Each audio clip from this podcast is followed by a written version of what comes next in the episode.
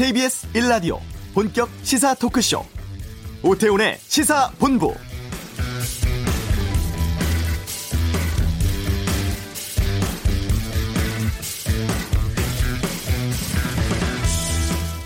지난 4일 북한의 발사체를 놓고서 유엔 대북 제재 결의를 위반한 것인지에 대한 논란 확산되고 있습니다. 미국이 트럼프 대통령에 이어서 폼페이오 국무장관이 나서서 북한과 대화를 계속하기를 원한다고 밝혔죠. 상황의 심각성은 인정하지만 마지막 선을 넘은 건 아니라는 판단으로 보입니다. 한편 이번 북한 도발과 관련해서 비핵화 협상 시한을 올해 말로 못 박은 김정은 위원장의 초조함이 반영됐다. 입장이 달라진 것 같지 않은 트럼프 대통령에게 압력을 강화하려는 의도다. ICBM이 아닌 단거리 무기를 발사한 것은 미국을 자극하지 않으면서도 협상 돌파구를 마련하려는 시도로 보인다 등등 다양한 분석 나오고 있습니다.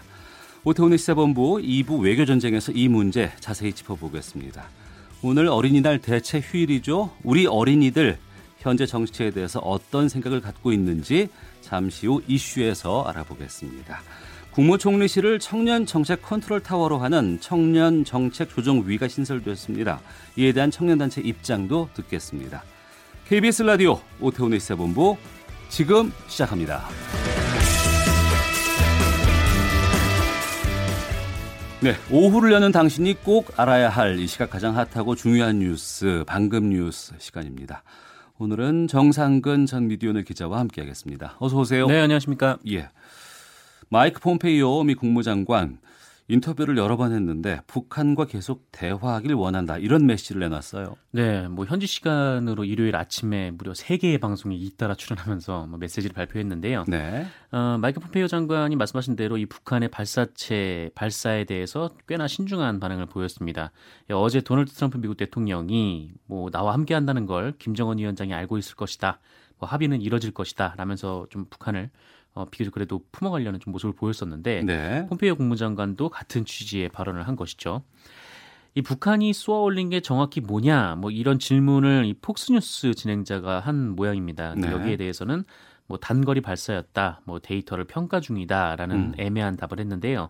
아, 다만 뭐 중거리 미사일도 뭐 장거리나 대륙간 탄도 미사일도 아니라는 건 대단히 확신한다라고 음. 말을 했습니다. 그럼 미국을 향한 의도는 없다 이렇게 네. 보는 거네요. 그렇죠.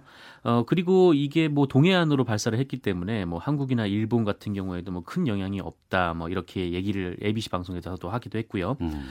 어 또한 이 미국을 직접 위협하는 이 대륙간 탄도 미사일은 아니어서 이 북한이 발사를 중단하겠다던 약속을 어긴 것도 아니라는 점을 좀 강조하면서 또 협상 테이블에 북한이 다시 앉기를 희망하기도 했습니다. 어 다만 이 CBS 인터뷰에서 네. 이번 발사에 이 러시아의 입김이 작용했을 가능성을 좀 어. 은근슬쩍 네, 부각시키기도 했다고 합니다. 그러고 보니까 북러 정상회담 이후에 이런 것들이 나왔기 때문에 네, 한 2주 만이죠. 그렇죠. 네. 여기에 대해서는 좀 외교 전쟁에서 자세히 짚어보는 시간 갖도록 하겠습니다. 2부 기다려 주시고요. 오늘이 어린이날 대체 휴일입니다. 네. 어, 어제 어린이날인데 일가족이 스스로 목숨을 끊은 소식이 전해졌어요. 네, 매우 마음이 좀 무거운 소식인데요. 5일 새벽 이 경기 시흥시의 한 농로에 세워진 렌트카 안에서 일가족 4명이 숨진 채 발견이 됐습니다. 네. 이 외부 침입 흔적이 없었던 걸로 봐서 극단적 선택을 한 것으로 보이는데 유서는 발견되지 않았습니다. 이 렌터카 회사가 회사가 이 차량 반납이 늦으니까 그 위치 추적 장치를 통해서 어, 장소를 찾았는데 네, 문을 열어보니까 이런 좀 참변이 있었던 것이죠. 음. 이 숨진 가족은 이 부인인 35살 A 씨 그리고 남편인 34살 B 씨, 어, 4살짜리 아들, 2살짜리 딸이었습니다. 왜 이런 극단적 선택을 했을까? 뭐 이게 아직 자세한 사정은 알려지지 않았습니다만 다만 이제 사체가 있었던 모양입니다. 어. 네, 근데 이분들이요, 그 게을러서 사체를 뭐 끌어쓰고 뭐 게을러서 돈을 갚지 못한 거는 아닌 것 같습니다. 이 부부가 모두 계속 일을 해왔다고 하고요. 이 숨진 남편은 한 달 전까지 경기도 김포의 한 공장에서 일을 하다가 뭐 그만뒀다라는 얘기도 있고 뭐 해고된 것 같다라는 얘기도 있습니다. 어, 이렇게 계속 일을 했는데 이 가족들은 빈곤에서 벗어나지 못한 모양입니다. 결국 사채에 손을 댔는데 아, 그게 5천만 원 정도였다라는 거죠. 네. 사실 뭐 은행에서 빌릴 수 있었다면 이게 그렇게 뭐 손도 못 쓸 만큼의 돈도 아니었을 것 같은데 이게 좀 안타까운 일인 그런 상황입니다. 그래서 발견 당시에 이 아빠는 아들을 안고 또 엄마는 딸을 안고 숨진 상태였다고 합니다. 이 아이의 아빠는 이 자신의 부친에게 뭐 전날 전화를 해서 뭐 어린이날에 아이들을 데리고 찾아뵙겠다 뭐 이렇게 약속을 하겠 했다고 했는데 아, 결국 이제 가지 못하게 됐습니다. 음, 그렇군요. 아이고 참. 그 어, 다음 뉴스 가겠습니다. 청년 빈곤 문제에 대해서 우리 사회가 너무 무심했던 것으로 볼 수 있는 통계가 나왔다고요? 네, 오늘 아침 한국일보에 관련 통계가 있었습니다. 이 젊은 근로 연령 연령층의 이 빈곤율이 상승한 것으로 나타난, 나타났다라는 보도인데요. 어, 일단 이 국민 전체적으로 상대 빈곤율이 다소 높아지긴 했습니다. 이 한국보건사회연구원에 따르면 어, 지난해 2분기 개인이 마음대로 처분할 수 있는 소득, 그러니까 가처분 소득을 기준으로 이 전체 국민의 상대 빈곤율이 15.7%로 나왔습니다. 2017년 같은 기간에 비해서 0.8%포인트 높아진 수치입니다. 이 상대 빈곤율이라는 네. 것이 이 중위 소득의 50% 그러니까 이 소득별로 뭐 1등부터 마지막까지 일렬로 쭉 세웠을 때 딱그 네. 중간에 있는 사람의 반도 못 버는 사람. 네. 아, 그러니까 전체적으로 봤을 때 중간에 있는 분의 거기에 50%. 네, 거기에 50%밖에 어. 못 버는 사람 이 기준입니다. 이게 2018년 이 4인 가족 4인 가구 기준으로 이 월 소득 226만 원 정도의 사람들이 해당한다라고 하는데요. 네. 어, 주목되는 것은 뭐 물론 이 빈곤층의 상당수가 노인층이기는 합니다만 이 노인 빈곤층 같은 경우에는 조금씩 비율이 감소하는 모습을 보이고 있는 반면 이 청장년층의 빈곤율이 상승하는 추세라는 점입니다. 그러니까 일하는 나이인데 뭐 일을 하고도 빈곤에 시달리거나 뭐 일을 할 수 있음에도 하지 못해서 이 빈곤에 시달리고 있다라는 의미인데요. 네.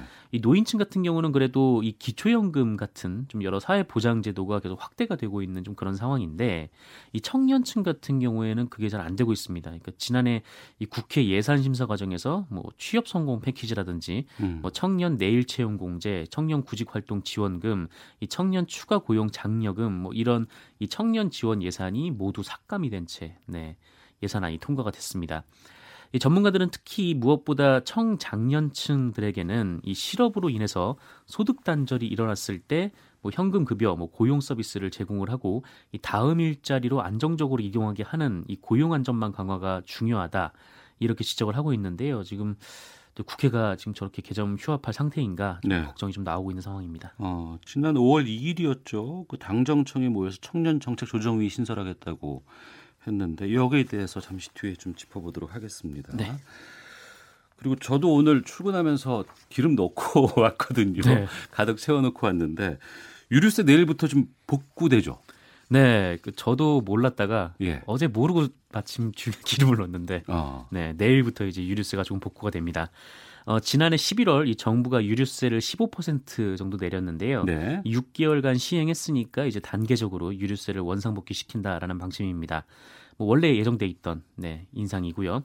당장 내일부터 유류세 인하 폭이 15%에서 7%로 네, 8% 포인트 정도가 낮아집니다. 그러니까 15% 인하했던 것을 바로 복구시키는 것이 아니고 네, 중간에 다리 한시적으로 다리를 네. 하나 놓은 거군요. 그렇습니다. 7%를 인하한 상태에서 기름을 팔게 되는데 어, 이렇게 되면 리터당 휘발유 65원, 경유 46원, LPG 부탄이 한 16원 정도가 오를 것으로 보입니다. 그래서 최근 전국 주유소 휘발유 가격이 한 1,400원대 후반대에 진입한 것을 감안하면 이 휘발유 가격은 한 1,500원대 이상으로 올라갈 것으로 보이고 이 서울 지역은 아마 1,600원대 요금이 될 가능성이 높은 상황입니다. 한편 이 지난해 11월 시행된 유류세 인하가 음. 완전히 복원되는 시점은 네. 9월 1일입니다. 알겠습니다. 사건 사고도 좀 몇 건 있었다면서요? 네, 이거 어제 저녁 7시경 이 전남 영암군 영암읍 한 도로에서 51살 김모 씨가 몰던 SUV 승용차가 가드레일을 받고 전복되는 사고가 벌어졌습니다. 어, 사고로 운전자 김 씨가 숨졌고요. 함께 타고 있던 이 남편을 포함해 다른 가족 3명은 병원으로 옮겨져서 치료를 받고 있습니다. 나들이를 갔다가 돌아오는 길이었다고 알려져 있고요. 이 경찰은 김 씨가 이 진로를 변경하던 다른 차량을 피하려다가 이 사고가 났다 이런 목격자 진술을 토대로 정확한 사고 경위를 조사하고 있습니다. 어, 오늘 새벽 0시 40분께는 이 전남 진도군 의심면 한 편도 1차선 도로에서 이 29살 박모 씨가 몰던 승용 차량이 마주오던 택시를 들이받았습니다. 이 사고로 택시기사 A 씨 그리고 승객 2명이 크게 다쳐서 병원으로 옮겨졌으나 숨졌고요. 이 택시에 타고 있던 또 다른 남성 그리고 승용차 운전자는 중경상을 입고 병원으로 옮겨졌습니다. 이 택시 타고 있던 사람들은 일가족이었다고 하고요. 네. 이 승용차 운전자 박 씨는 음주 측정 결과 이 혈중 알코올 농도 0.08 어. 네, 면허 정지 수준으로 나왔다고 합니다. 어, 그리고 어제 낮 12시 30분경에는 이 강원도 속초시 설악산 국립공원에서 이 케이블카가 고장나서 상행선과 하행선 모두 운행이 중단됐습니다. 예. 이 다행히 사고가 났을 때 케이블카에 타고 있던 사람은 없었는데 어. 어, 케이블카를 타고 이미 올라간 분들이 계셔서 이분들이 한 2시간여 정도 고립이 됐다라고 하고요. 이 어제 저녁 6시 20분에는 부산 사상구 백양산의 등산로에서 불이 나서 어, 30분 만에 꺼졌습니다. 뭐 다친 사람은 없었고 임야 160제곱미터가 불에 탔다라고 합니다. 네. 러시아에서 비행기 사고 소식이 있었어요. 네, 이 현지 시각으로 어제 저녁 6시 이 모스크바 세레메티에보 공항을 이륙해서 무르만스크로 향하던 러시아 아에로플로트 소속 여객기가 이 회항을 요청한 뒤 비상 착륙을 하다가 화재가 발생했습니다. 어, 이 여객기에는 승객 73명 그리고 승무원 5명 등 모두 78명이 타고 있었는데요. 네. 이 현재까지 알려진 바에 따르면 승객 40명, 승무원 1명 등 41명이 숨진 것으로 알려졌고 이 부상자가 많아서 사망자 수는 더 늘어날 수 있다라고 합니다. 여객기는 이륙 직후에 모스크바 인근 상공을 선회하다가 급격히 고도를 낮춘 뒤 관제탑에 비상 착륙을 요청을 했는데 여객기가 벼락을 맞은 것으로 네, 알려지고 네. 있습니다. 네. 그래서 이륙할 때부터 뭐 기체 배선 계통에서 발화가 있었다라는 주장도 제기가 된 상태이기 때문에 음, 좀 항공 당국은 여러 가능성을 열어놓고 사고 원인을 조사하고 있습니다. 알겠습니다. 이 소식까지 듣겠습니다. 방금 뉴스 정상근 기자와 함께했습니다. 수고하셨습니다. 네, 고맙습니다. 자, 이어서 이 시각 교통 상황 살펴보겠습니다. 교통정보센터의 김민희 리포터입니다. 네, 어린이날 연휴의 마지막 날인 만큼 집으로 돌아가는 차량들로 고속도로 정체 심하겠는데요. 이미 오전 동안 정체가 빠르게 늘면서 최대 정체는 오후 5시에서 6시 사이에 보이겠고요. 자정을 가까이 하면서 대부분의 정체 풀릴 것으로 예상됩니다. 중앙고속도로 춘천 쪽으로는 먼저 대저 분기점에서 초정 사이와 또 동명 휴게소에서 다부터널 사이로 정체되고 이후 충청권에서는 남제천에서 제천 분기점 사이로도 더딘 흐름 이어집니다. 더 가서 치악 4터널에서는 사고가 났고요. 전 시간 남원주 부근에서도 사고가 있었기 때문에 치악 4터널에서 남원주 사이로 속도 많이 떨어져 지납니다. 청주 영덕간 고속도로 청주 쪽으로 회인 부근에서는 어제 오후 6시쯤 토사가 쏟아지는 사고가 있었는데요. 아침까지 전차로가 막혀 있었지만 지금은 1차로 소통이 가능해졌습니다. 다만 보은나들목부터 정체 심합니다. KBS 교통정보센터였습니다.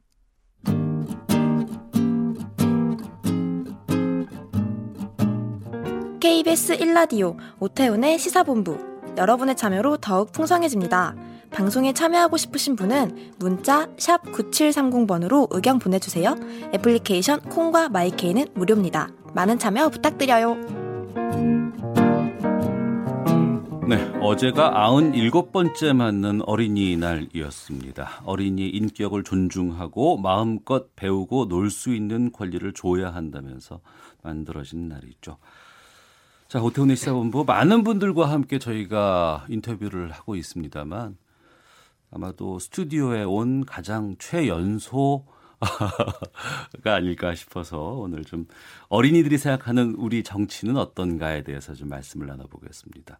많은 분들께서 아마 이 학생을 기억하고 있을 것 같은데 정치인을 꿈꾸고 있는 정치 영재 명준석 학생과 말씀 나눠보겠습니다. 어서 오세요. 네, 안녕하세요. 예. 라디오 스튜디오에 나와 보신 적 있으셨어요? 어, 그전 영재학구단을 찍을 때 네. 방송국에 와온 적은 있지만 음. 라디오 스튜디오에 온 적은 없었습니다. 그러니까 명준석 학생이 SBS의 영재 발굴단에 출연을 했었죠. 네네. 어, 그때 어떤 영재로 나오신 거예요? 그때 정치 영재로 나왔어요. 정치 영재로 나왔어요. 맞아요. 네네. 자, 우리 청취자분들을 위해서 간단하게 자기소개부터 좀 해주세요. 네, 안녕하세요. 저는 어, 13살 초등학교 6학년 국민을 위한 정치인을 꿈꾸는 명준석이라고 합니다. 국민을 위한 정치를 꿈꾸, 꿈꾸고 있어요. 네네. 언제부터 정치인이 되겠다고 꿈을 꿨어요? 어, 저는 제가 초등학교 1학년 때 네. 2014년에 어, 세월호 사건이 있지 않았습니까? 예. 근데 저는 그런 안타까운 사건을 뉴스에서 보고 음. 어, 다시 이런 안타까운 일이 우리나라에서는 없어야 된다는 생각이 들어서 예. 그때부터 정치인을 꿈꾸게 됐습니다. 아, 단순히 꿈꾸는 것과 정치에 대해서 관심을 갖는 건 차이가 있잖아요. 네네. 그래서 정치에 관심을 더 갖게 됐어요. 네. 어. 어, 그 전에도 관심이 있었지만 네. 그때 이후로 좀 더 적극적으로 어. 뉴스도 보고 그렇게 된 것 같습니다. 그럼 어린이가 정치에 관심을 갖고 있으면 어떤 것들을 더 챙겨보거나 어, 살펴보게 돼요? 저는 뭐 뉴스를 보거나 예. 어, 신문을 많이 보거나 아니면 뭐 진짜 궁금한 게 있다면 어. 뭐 책으로도 찾아보기도 합니다. 아 그래요? 네네. 뉴스를 보세요? 네 뉴스를 네, 어, 매일매일. 매일매일. 네 네. 어, 어려운 용어들을 많잖아요. 뉴스 보고 있으면. 네네. 그러면 그런 어려운 용어가 나올 때는 어떻게 하세요? 그런 거 뭐 인터넷에서 찾아보거나 음. 뭐 그렇게 합니다. 아 그렇군요. 그 영재 발굴단 나온 걸 제가 봤어요. 네. 예, 거기 보니까 그 침대 위에 네네. 역대 대통령 사진을 쫙 붙여 놨더라고요. 네네. 그리고 선거 때이 지난 그 대선 때 받았던 홍보물 같은 것들도 꼬박꼬박 모아놓고 그러던데 네. 왜 그런 거예요?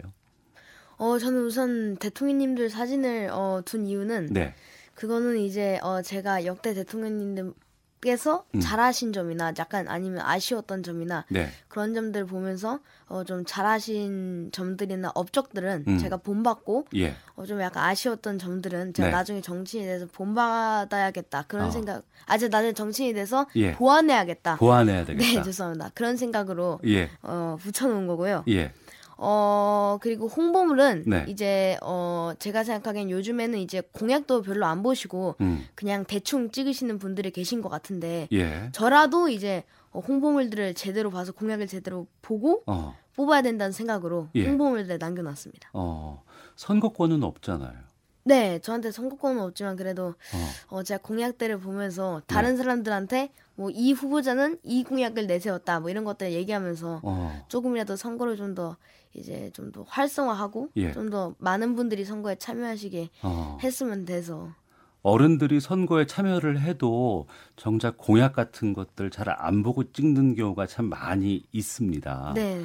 근데 그분들께 어 이 후보는 이런 공약이 있어요라는 걸 꼼꼼하게 자기가 보고선 말씀해 주신 거예요. 네 네. 어 그러면 어, 지난 대선 때 2017년 이제 5월에 대선이 있었잖아요. 네. 그때 이런 좀 황당한 공약이다. 아니면 이런 건 참 좋았던 공약이다 같은 것들 말씀하실 수 있을까요? 어, 우선 황당한 공약들을 말씀드리자면 네. 어, 약간 그때 당시에 이재호 후보님께서 이재호 후보. 네. 예, 예. 어, 그 대통령을 이제 공약이나 개헌이나 그런 음. 공약들을 내세우셨는데 그런 것만 하고 네. 바로 어, 사임하시겠다라고 말씀하셨는데 어. 그 공약을 보고 예. 어, 대통령님 임기가 지금 5년이지 않습니까? 근데 5년은 그래도 채워야 된다고 생각을 하는데 음. 어, 공약만 지키시고 사임을 하시는 건 좀 아니다 싶어서 그 부분이 좀 황당하긴 했습니다. 아, 그렇군요. 네. 그러면 어 이런 공약은 참 의미 있는 공약 같다라고 꼽을 만한 건 어떤 걸 말씀하실까? 어, 의미 있는 공약이라면 음. 어, 약간 뭐 좋은 점도 있고 안 좋은 점도 있을 수 있지만 네. 어, 그 문재인 현재 대통령님께서 네. 어, 후보 시절에 예. 어, 2020년까지 최저임금을 뭐 만 원까지 올리겠다 음. 그런 공약을 내셨는데 네. 그 부분이 좀 어, 그래도 괜찮았던 것 같습니다. 아, 만 원 최저임금을 하겠다라고 네. 하는 그 정책이 마음에 들었었어요. 네, 그러면 거기서 조금만 더 질문을 드려볼게요. 네, 최저임금과 관련해서는 지난해부터 상당히 많은 논란이 있어요. 네, 최저임금 때문에 경제가 더안 네. 좋아졌다라고 하는 것이고 또 한편으로는 소득 재분배 때문에 수- 최저임금은 꼭 해야 된다라는 다양한 의견이 있는데 네. 그럼 그 의견들이 나올 때 좀 찾아보거나 아니면 어, 준석 학생의 의견도 좀 있을 것 같고요.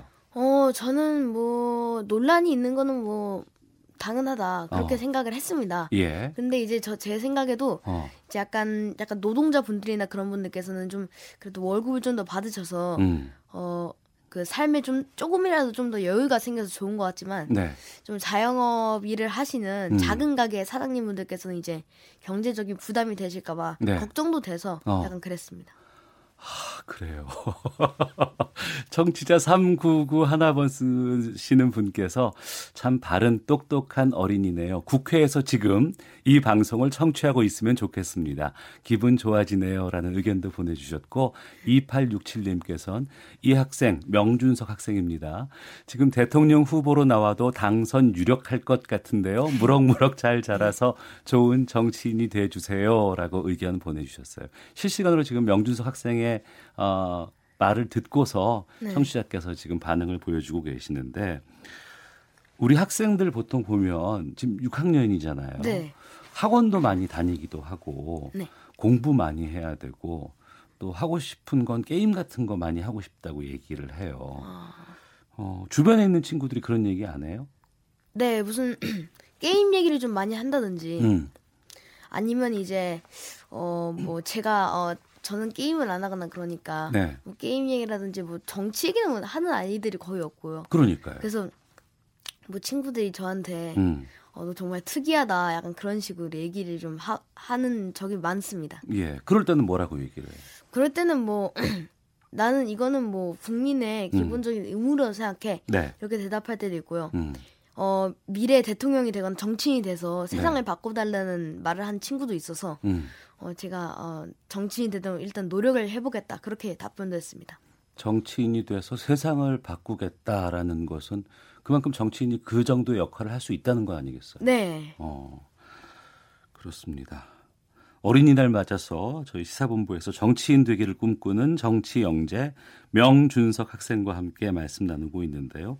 정치인이 되기 위해서 특별히 좀 노력을 기울이고 있는 부분이 있어요. 네 우선 저는 어 우리나라 예전에 있었던 일들을 네. 보고 어 저희가 약간 뭐 지금 정치에서 이럴 땐 이렇게 해야겠다 그런 어. 생각을 해야 된다고 생각을 해서 예. 저는 지금 이제 어 옛날에 있었던 일들에 대한 뭐 영상들을 보고 어. 어 보거나 아니면 책을 찾아보고 예. 이제 그거를 뭐 노트나 그런 데 정리를 해서 어. 어 그런 것들을 보고 제가 아 이럴 땐 이렇게 하겠구나 또는 이제 제가 미래 정치인이 돼서 이런 정책들을 해봐야겠구나 어. 그런 생각들을 해봅니다. 예. 역사는 반복된다고 하거든요. 네네. 지금의 여러 가지 논란이라든가 서로가의 싸움이 발생을 했을 때 과거에도 그런 경우가 있었던 적이 참 많았어요. 네네. 그런 것들이 보여요. 그 옛날 것들을 보면 음, 네 확실히 좀 완전 비슷하고 어. 보이는 것 같습니다. 어떤 것들이 비슷했어요? 대표적으로 예전에 붕당 정치가 조선 시대에 있지 않았습니까? 붕당 정치. 네, 예, 그게 예. 지금 어, 국회에서 있는 뭐 여러 가지 일들에 대해서 음. 그거랑 좀 어, 비슷한 것 같습니다. 아, 그래요.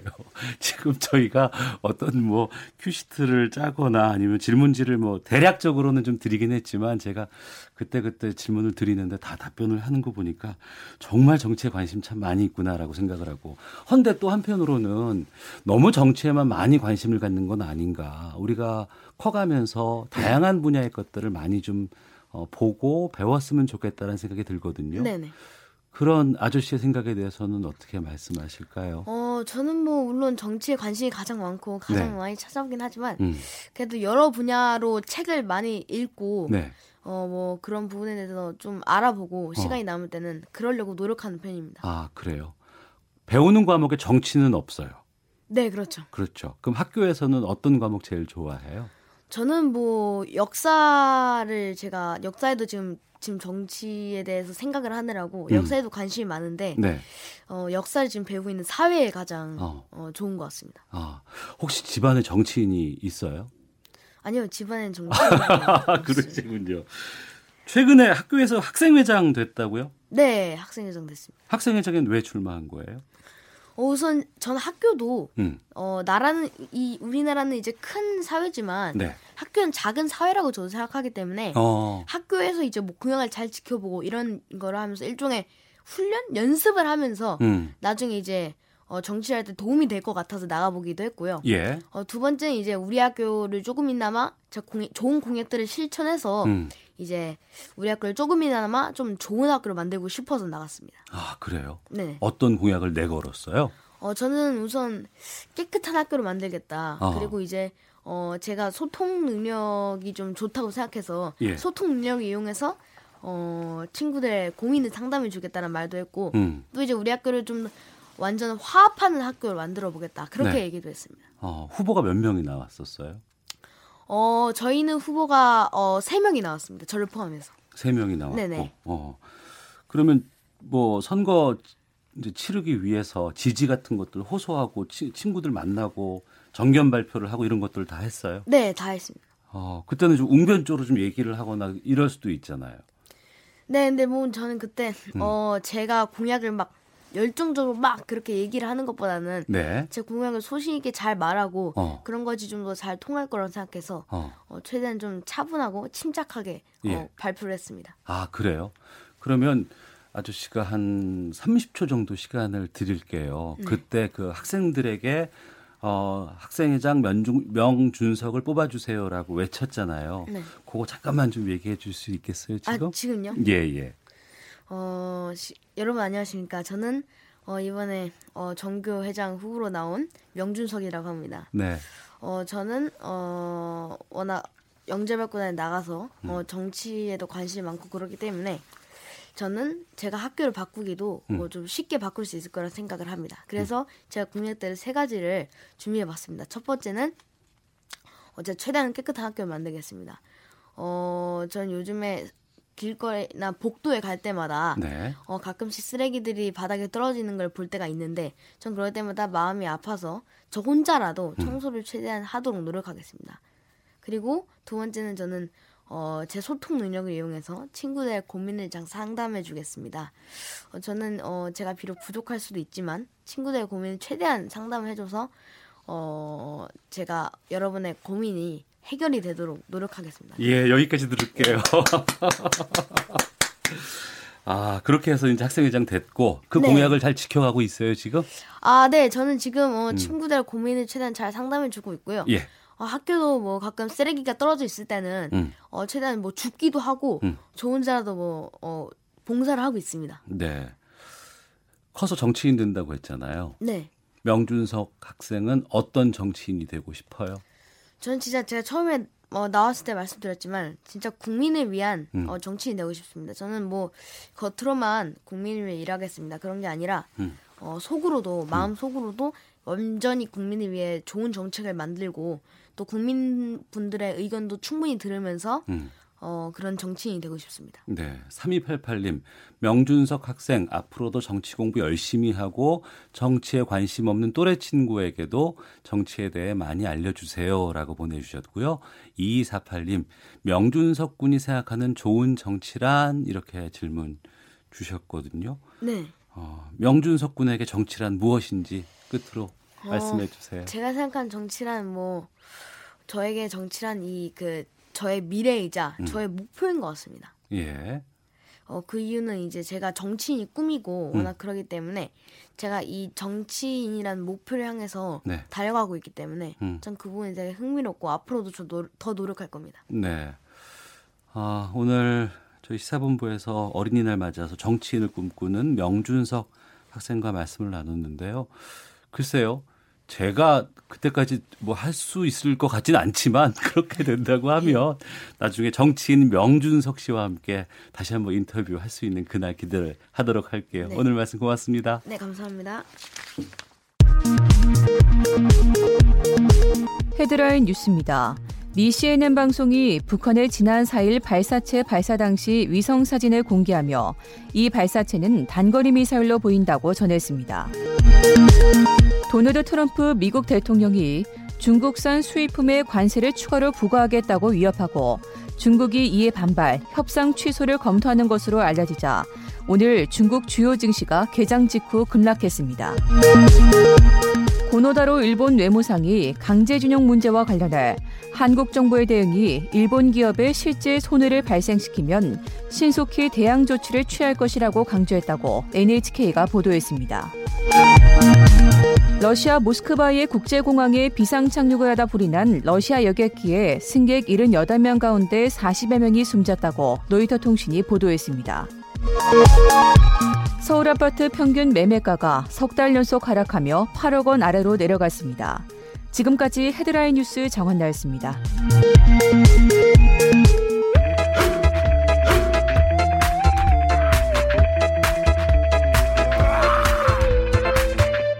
오태우래 시사 본부 네, 앞서서 소개를 드렸습니다만 더불어민주당과 정부, 청와대, 당정청이 청년 정책을 종합적이고 체계적으로 추진하기 위해 컨트롤 타워를 설치하기로 뜻을 모았습니다. 국무총리실 산하의 청년 정책의 컨트롤 타워, 청년 정책 조정위를 신설하겠다고 발표를 했는데 여기에 대해서 우리 청년들은 어떤 입장을 갖고 있을지 직접 들어보는 시간 오늘 갖겠습니다. 아, 청년 유니온의 김병철 위원장 자리하셨습니다. 어서 오세요. 네, 안녕하세요. 예. 먼저 자기 소개와 함께 청년 유니온에 대해서 좀 네. 소개해 주시죠. 예, 안녕하세요. 예, 김병철이라고 하고요. 청년 유니온 현재 위원장 맡고 있습니다. 어, 저희 청년 유니온은 2010년에 만들어진 청년 세대 노동조합이고요. 네. 가입 조건은 15세부터 음. 39세까지입니다. 음. 나이만 그렇게 된다면 누구나 다 가입할 수 있고요. 네. 어쨌건 저희 저임금 불안정 노동을 전전하는 청년들의 노동 문제를 좀 드러내고 음. 다방면에 해결책 모색하고 있고요. 일터박 실업 문제를 비롯해서 삶의 총체적 문제를 겪고 있는 것이 청년 세대다 보니까 네. 또 학생들과 구직자들에게도 조합원의 권리를 좀 보장하고 있습니다. 음. 앞서 말씀드린 것처럼 청년 정책 조정 위원회가 설치돼서 이제 가동되게 됩니다. 네. 이런 그 당정 청이 모여서 청년 기구를 하는 것을 구성하는 배경은 뭐라고 보세요? 아, 예. 뭐 이제 많이 이제 언론에서 나왔지만 이게 장기화된 어떤 저성장 국면과 노동 시장의 불안정성으로 인해서 좀 불평등 문제가 청년 세대를 중심으로 좀 심각해지고 있습니다.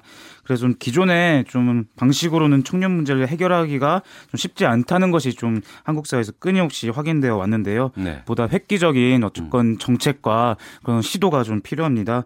그래서 2017년 좀 가을부터 청년 유니온을 비롯한 수많은 청년 단체들이 어떤 청년기보법 제정이라든지 어떤 정부 부처의 청년 정책 조직 수립과 조정 등을 위한 체계가 필요하다. 좀 이런 걸 끊임없이 요구해 왔고 이런 배경하에 당정청이 좀 요구를 일정 받아 안았다라고 볼 수 있을 것 같습니다. 그러니까 청년들의 요구를 당정청이 수용한 것으로 인식을 하고 계시네요. 네, 근데 모든 걸 수용했다라고는 하지만 그 시작에 물꼬를 아. 텄다라고 볼수 있을 것 같습니다. 예. 이 청년 정책 조정위 또 청년 정책이라고 하면 좀 모호하거든요. 예, 예. 여러 가지 뭐 기구들로 좀 구성되어 있다고 들었는데 각각의 기구가 어떤 일들을 한다고 해요? 어, 일단 첫 번째로 청년 정책 조정 위원회는 그 각 정부 부처별로 쪼개져 있는 청년 청년 관련한 어떤 정책들을 총적으로 조정하고 정책을 보다 좀 효과적으로 추진하기 위한 어 이제 총리실 산하의 어 컨트롤 타워다라고 예. 볼수 있고요. 청년 정책 관실은 청년 단체를 비롯한 시민 사회와 소통해서 당사자들의 의견을 충분히 수렴하는 시민 사회 수석실 산하의 어 정책 관실이다라고 볼 수 있을 것 같고요. 청와대 내에 네. 그리고 민주당의 어떤 청년 미래 연석회의는 행정을 서포트하고 청년의 정치 참여와 청년 기본법 비롯한 입- 청년 관련 입법을 담당하는 역할이다라고 음. 볼수 있습니다. 예. 그러니까 청년 정책 조정 위가 있고 청년 정책 관실. 이건 예, 예. 청와대 안에 있는 예, 예, 예. 또당 민주당 쪽에는 청년 청년 미래 미래, 연석회의가 있는데 청와대 청년 정책 관실이면 여기에도 청와대에 직접 들어가는 거 아닐까요? 그렇죠, 그렇죠. 어, 누가 갈까에 대해서 관심도 많이 쏠리기도 예, 예. 하고 이게 비서관이면 상당히 직급도 높은데 권한도 예, 예. 세고 예, 예, 예. 그 여태까지는 좀 청년들을 위한 좀 정책이라는 것이 각 정부 부처별로 좀 기존의 공무원들이 네. 좀 알아서 추진하는 방식이었기, 방식이었기에 좀 추진의 동력과 어떤 효과성이 담보되기가 좀 어려웠습니다. 이 청년 정책이라는 것이 그런데 발표했듯이 청와대 1급 비서관으로 좀 두겠다라고 하고 그런데 이것이 아, 또 1급 비서관으로 예예예 됐대요? 저 어. 언론에서 그렇게 지금 나오고 있고요. 예. 이게 어쩌 1급 비서관이라는 것이 청와대 내에서 수석 비서관 다음으로 권한을 행사할 수 있는 자리라 상당히 어느 정도 좀 영향력을 미칠 수 있는 자리이기도 합니다. 근데 저희가 중요하게 좀 생각해야 될 것이 좀 형식적으로 두는 것만이 아니라 좀 실질적으로 효과성을 담보하기 위한 어떤 추진, 노력과 추진이 필요하다. 그러면 당정청이 적극적으로 서포트하고 좀 같이 노력하는 부분이 좀 필요하지 않을까 싶습니다. 네. 우리가 어떤 뭐 기구를 만든다거나 네. 앞으로 무언가를 하겠다라고 장치를 둔다거나 정책을 만든다고 네. 했을 때 처음에는 어 이거 신설되면 좋겠다라고 얘기하지만 그렇죠. 시간이 지나고 나고 뉴스가 좀 잘 등장하지 않으면 관심도도 없어지고 예. 언제 무슨 일을 했는지 기억이 나지 않는 경우도 많이 있습니다. 네. 좀 청년들의 경험이라든가 의견 같은 것들이 반영될 걸로 보세요. 기대하세요. 어, 예, 말씀하신 것처럼 그냥 단순히 기구 하나 만들어 둔다고 해서 뭐 모든 것이 해결될 수 있다라고 볼 수는 없고요. 어쨌건 청와대와 청, 어쨌건 청와대가 청년 당사자들의 의견을 충분히 좀 수렴하고 음. 청년들이 현 사회를 바라보는 관점을 예민하게 읽어내기 위한 그런 체계적인 좀 과정이 함께 좀 동반이 되어야 한다 라고 여겨지고요.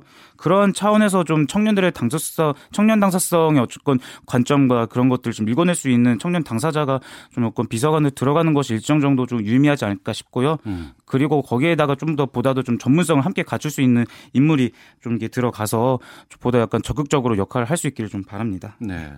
지금 위원장 맡고 있는데 이 기구 실효성은 어떻게 보세요?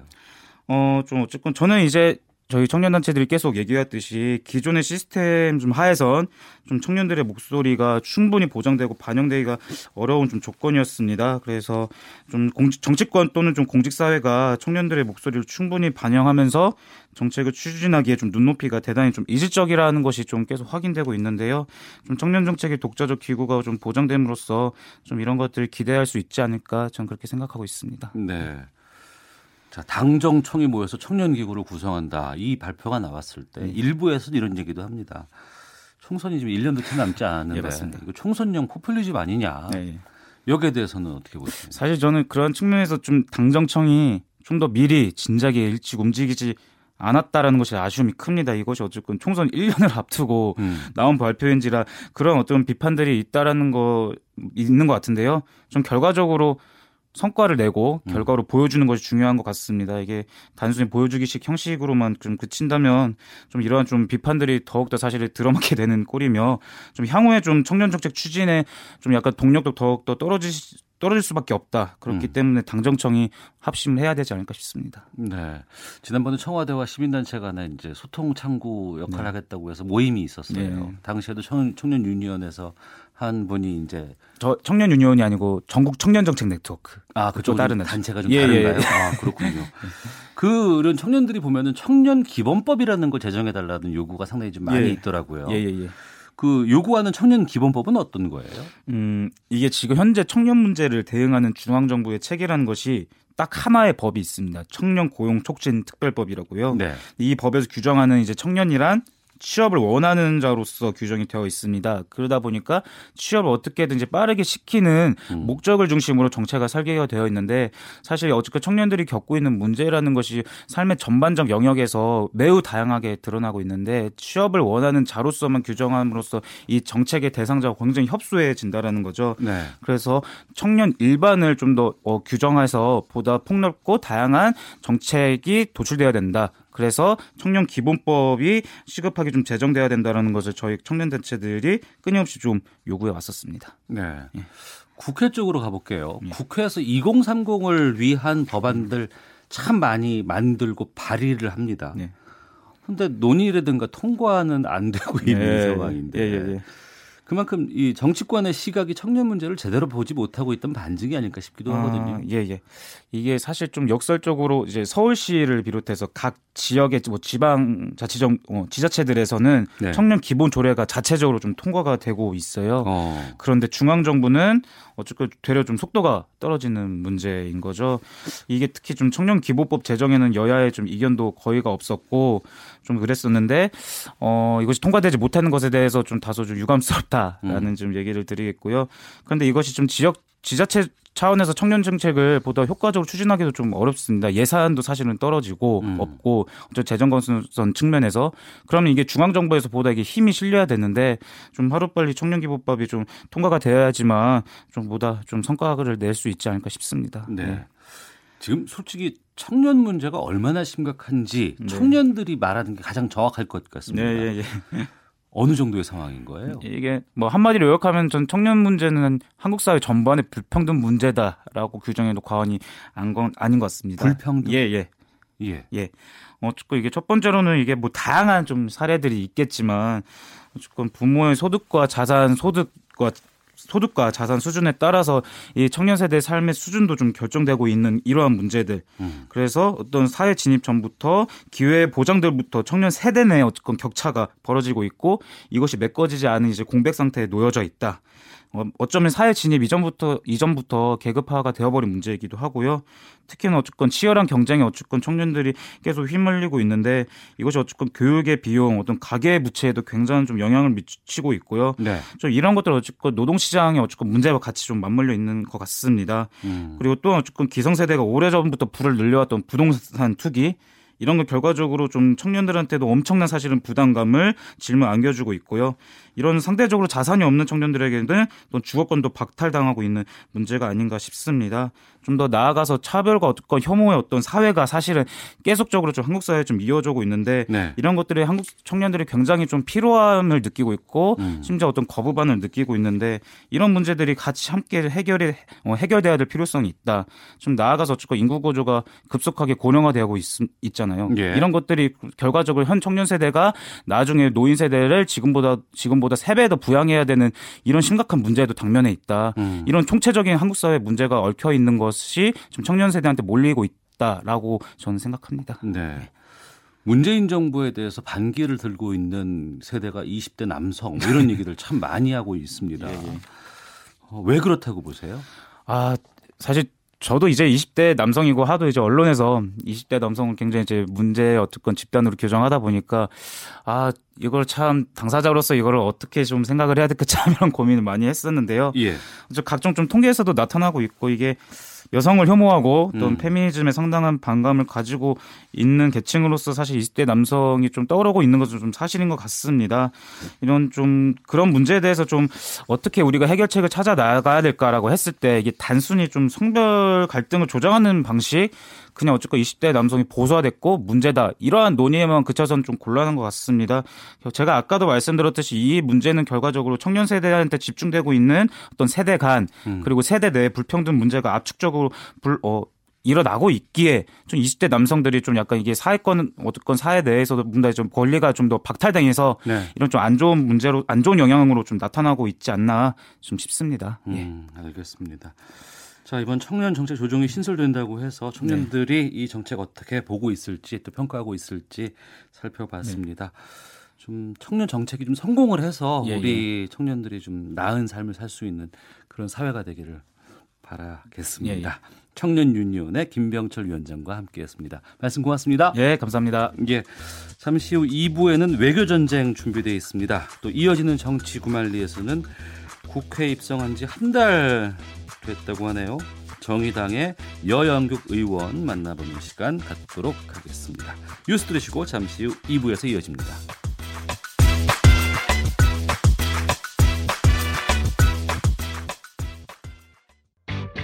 야, 아 왜?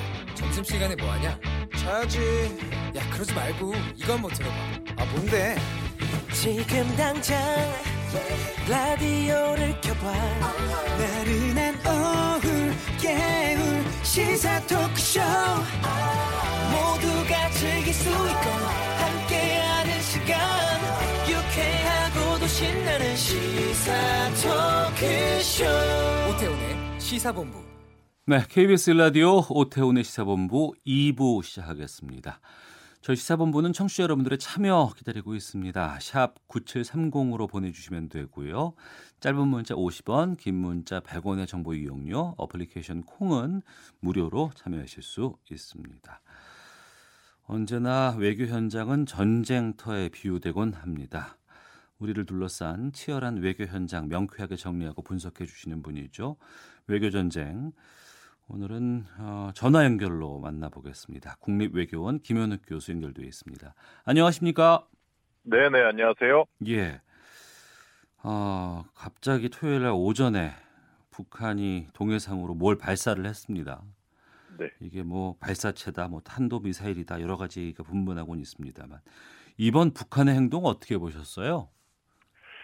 그만큼 북한 내부 상황, 김정은 위원장의 상황이 안 좋다. 어, 아, 뭔가 트럼프 대통령과의 어떤 만남, 대화, 협상에 대해서 상당히 절실하다 이렇게 보아야 될 것 같아요. 네, 뭐 아직까지 북미 간의 입장 차이의 간극은 상당히 큽니다. 네, 어, 뭐 제가 지난주 미국에 가서 이제 회의를 하고 돌아왔는데 여전히 미국 내부의 대북 정책은 원딜을 원한다. 어, 한 번에 다 끝내자. 네, 그리고 어, 비핵화의 어떤 정의, 음, 미국이 계속해서 얘기해왔던 비핵화의 정의를 북한도 동의해야 한다. 네, 그리고 그 비핵화를 이루기 위한 어떤 로드맵에 대해서 북한도 합의해라. 음. 이걸 계속 요구를 하거든요. 네, 그러니까 지금 상황과 하노이 회담 전 상황은 완전히 틀려졌어요. 미국 내부에서는. 어. 그러니까 지금 상황에서 북한이 그냥 합의를 해주면 뭐 김정은 위원장 입장에서는 뭐 핵무기를 가지고 이것저것 미국으로부터 충분히 다 얻어내고자 하는 그러한 음. 전략과는 맞아 떨어지지 않는 거죠. 네. 그래서 지금 김정은 위원장은 트럼프 대통령의 태도 변화를 뭔가 만들어내고 싶은데 안 음. 움직여주고 있고 예. 그러니까는 뭔가 판을 깨지 않으면서 북- 뭐 미국을 좀 자극하는 미국의 음. 태도 변화를 좀 뭐 만들어낼 수 있는 그런 저강도 도발을 한 거라고 봐야 되겠죠. 네. 좀처럼 따라오지 않으니까 어 나 좀 화났어 뭐 이런 것들을 좀 보여주기 위한 포석이 아닌가 네. 생각이 드는데 헌데 이제 좀 당황스러웠던 게 바로 이런 부분입니다. 2009년 대북 제재 결의를 유엔 안전보상 이사회에서 채택을 그걸 했잖아요. 네. 그래서 탄도미사일 발사하게 되면은 이거 결의 위반으로 추가 제재가 뒤따를 수도 있는 상황이거든요. 네. 이걸 감수했다는 게 좀 당황스럽긴 한데. 그러니까 지금 그 발사 장면 그 사진을 가지고 전문가들이 그 러시아의 이스칸데르 그 단거리 탄도 미사일 아니냐 네. 이것을 어 가지고 그 기술을 가지고 와서 북한에서 자체 제작을 한 거 아니냐 이거 탄도 미사일 아니냐 그런 전문가들의 분석이 많은데 네. 아직까지 그 한국 정부라든지 미국 측에서는 그 소위 이그 탄도 미사일이냐 아니냐 여기에 대해서는 정확하게 얘기가 나오고 있지는 않아요 분석 결과가 네. 뭐 아직 지금 나오는 거는 결국은 이제 방사포 쪽이 하나 그리고 또 플러스 어 쏜 것이 결국은 이게 탄도 미사일이냐 아니냐 이건데 어 만약 탄도 미사일이라 하더라도 어 얼마 전에 나온 미국 폼페이오 장관의 반응이 상당히 좀 놀랍죠. 예. 어, 뭐 탄도 미사일이다 아니다 이 얘기는 하지고 안- 하지 않고 있지만 결국 얘기를 하는 게 뭐냐면 미국의 모라토리엄의 대상은 ICBM이 ICBM이다. 네. 어, ICBM이다. 그리고 단 이거는 이번에 북한이 쏜 거는 단거리 음. 예, 미사일이다. 그러니까 ICBM이 어. 대륙간 탄도미사일을 의미하는 네, 거잖아요. 예. 중거리, 장거리 미사일이 미국 입장에서는 중요한 것이고, 음. 어, 그것의 발사가 미국 입장에서는 모라토리엄의 대상인 것이고, 네. 어, 그래서 국제적인 경계선을 북한은 넘지 않았다. 어. 그러면서 계속 대화를 희망한다. 이런 얘기를 내, 내놨어요. 예, 예, 예. 그러니까 아직까지 미국 입장에서는 이것이 탄도 미사일이다 아니다가 중요한 게 아니라, 음. 어, 북미 간의 대화를 가로막을 그 정도의 수준은 아니고, 네. 그리고 북미 간의 판을 깨고 싶어 한 그러한 의지를 미국도 가지고 있지 않다. 이러한 의사를 분명히 밝혔기 때문에 네. 아직까지는 뭐 모르겠어요. 추후에 또 북한이 어느 선 어느 선에 도발을 한다면 그것도 다른 얘기가 될 수 있겠지만 아직까지는 미국은 뭐 이 정도 발사 때문에 판을 깰 의향은 없다 이렇게 음. 보입니다. 그, 그 부분인데요. 미국이 신중한 태도를 보이고 있는 것은 네, 그만큼 북한과는 계속해서 대화를 해서 판을 깨지 않겠다는 의도 아니겠습니까? 그렇죠. 근데 그럼에도 불구하고 원딜을 원하는 것은 좀 모순되지 않을까 싶거든요. 그러니까 제가 보기에는 어. 그 지금 상황에서 김정은 위원장과 트럼프 대통령이 네. 서로에 대해서 원하는 목적이 좀 틀려진 것 같아요. 어. 김정은 위원장은 다시 한번 북미 간의 협상을 해서 제재를 풀고 어 뭔가 경제 발전을 이루고 싶어 하는 것이죠. 음. 어 그렇지만 지금 미국이 원하는 것은 원딜을 원하고 어 뭐 어쨌든 적어도 검증 단계까지는 끝나야 제재를 해제해 주겠다 이러한 입장이기 때문에 네. 북한 입장에서는 이러한 태도를 어떻게 쓰든 변화를 시켜서 원하는 수준의 제재 완화를 이루고 싶어 하는 것인데 음. 과연 미국의 목적이 지금 비핵화일까? 뭐 비핵화가 되면 좋겠죠. 북한 비핵화가 되면 좋겠죠. 네. 근데 과연 그 정도까지 절실하게 미국이 원하는 것인가? 어. 아니면 그냥 북미 간의 대화 협상 판을 유지를 시켜서 예. 북한이 레드라인을 넘지 않도록 어느 정도 매니지만 하고 관리만 하고 통제를 하는 것이 미국의 또 하나의 목적이 목적인 건지 음. 그게 지금은 조금 궁금해 보입니다. 네. 하노이 정상회담 이후로 미국이 북한을 대하는 것이라든지 예. 미국의 대북 정책 목표가 상당히 높아졌거든요. 네네. 어떻게 보면 북한 입장에서는 받아들이기 힘든 그러한 목표를 제시하고 있기 때문에 음. 정말 미국 입장에서 하노이 정상회담 이후에 북한의 비핵화를 현실적으로 추진하고자 하는 것인지 네. 아니면 북한 비핵화에 대해서 상당히 이거는 불가능해 보인다. 김정은이 불, 뭐 비핵화에 대해서 의지가 없어 보인다고 판단을 하고 음. 그냥 북미의 협상판이나 대화판을 유지를 하고 어, 최악의 수준을 막아보자 하는 것이 지금 미국의 대북 정책의 목표로 새롭게 책정된 것인지 네. 그거는 좀 생각을 해- 해봐야 될 문제인 것 같아요. 그렇게 된 상황이기 때문에 이제 우리 정부의 고민도 좀 깊어질 수밖에 없을 것 같습니다.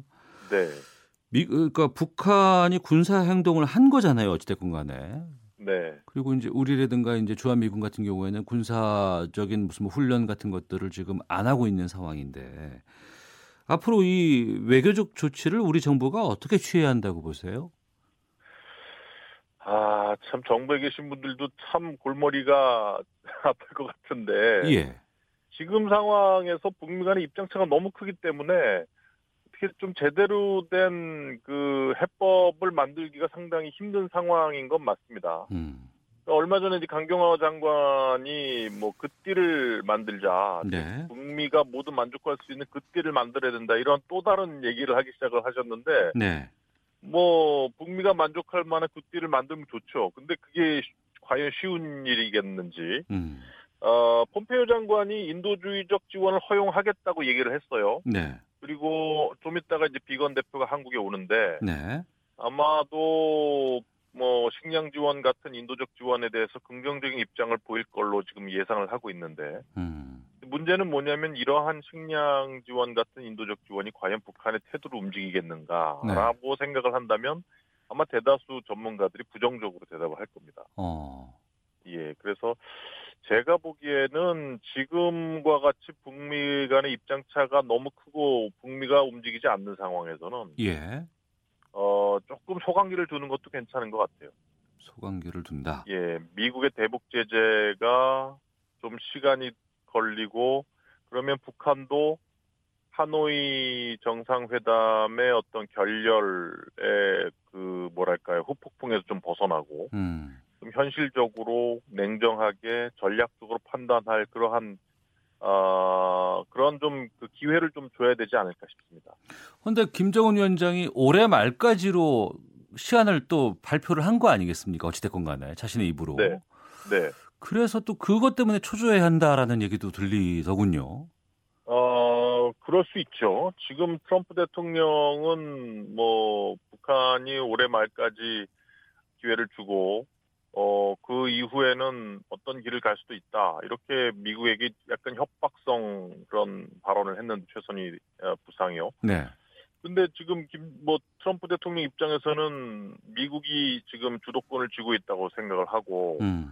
어, 제재를 계속 유지를 하면서 결국 북한을 옥죄겠다. 결국 시간은 미국 편이고 북한의 편이 아니라는 거를 미국도 잘 알고 있기 때문에 어, 글쎄요. 뭐 북한이 변하지 않으면 올해 말까지 미국은 변할 가능성은 상당히 적어 보이거든요. 예. 그렇다고 한다면 말씀하신 것처럼 북한 김정은 위원장이 시간이 가면 갈수록 점점 조바심을 낼 수밖에 없고 음. 그러면 북한은 결국은 두 가지 선택의 폭 선택을 어, 해야만 하는 그러한 상황에 직면할 텐데 하나는 뭐냐면 결국은 제재 때문에 어, 자존심을 좀 구기겠지만 미국이 원하는 네. 그러한 협상안에 비슷한 정도로 이제 협상을 하려고 하겠죠. 네.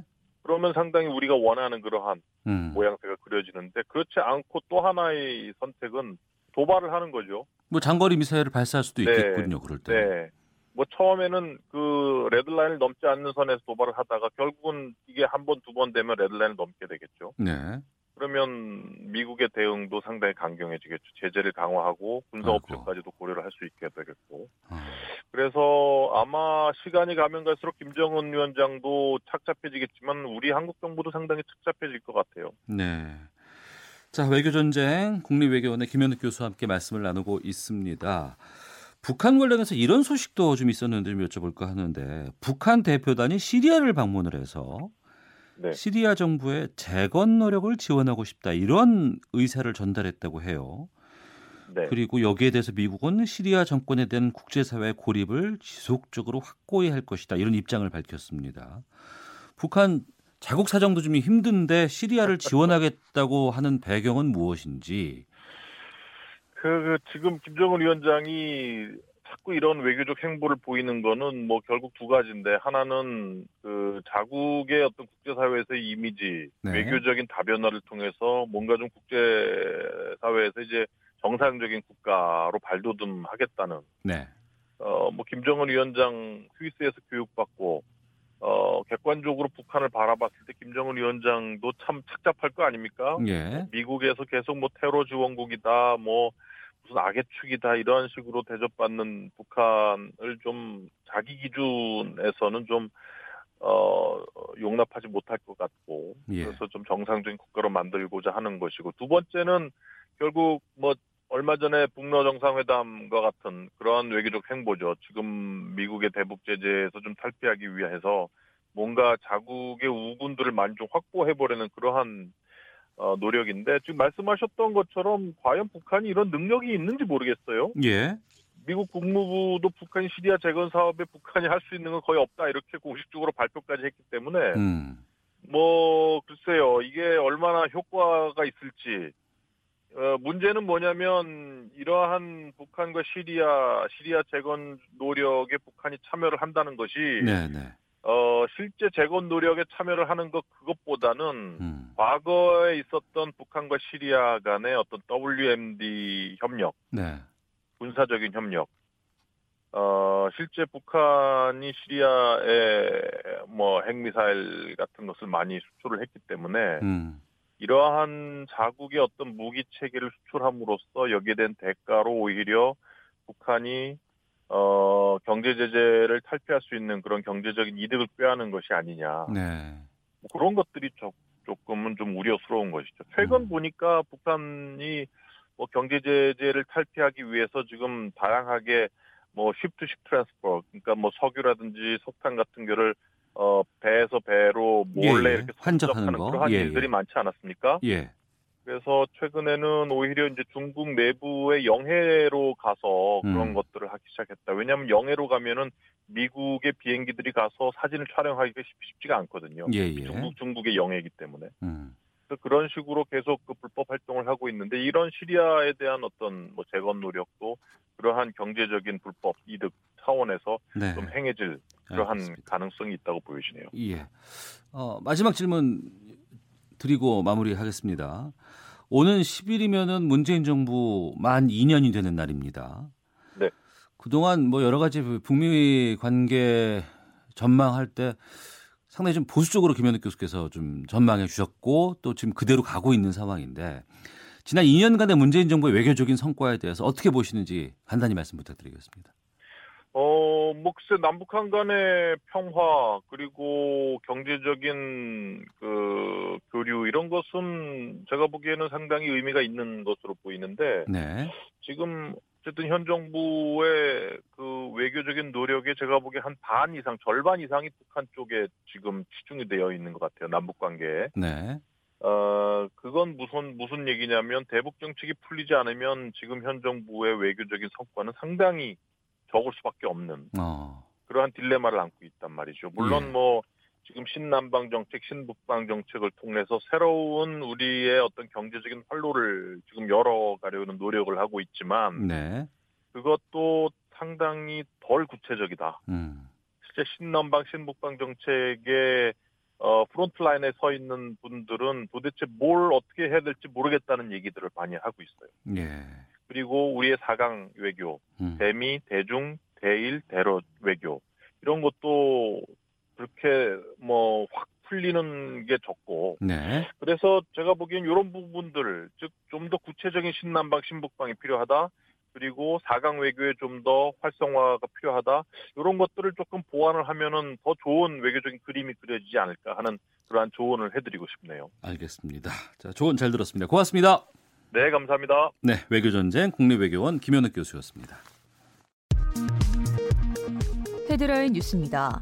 문무일 검찰총장이 검경 수사권 조정 법안을 비판하고 나선 가운데 조국 청와대 민정수석은 문 총장의 우려 역시 경청돼야 한다며 입법 과정에서 일정한 수정 보완이 있을 것이라고 밝혔습니다.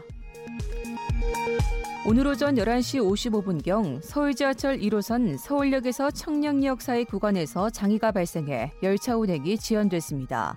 서울교통공사는 현재 각 지하철역에서 열차 운행을 조정하고 있다고 밝혔습니다.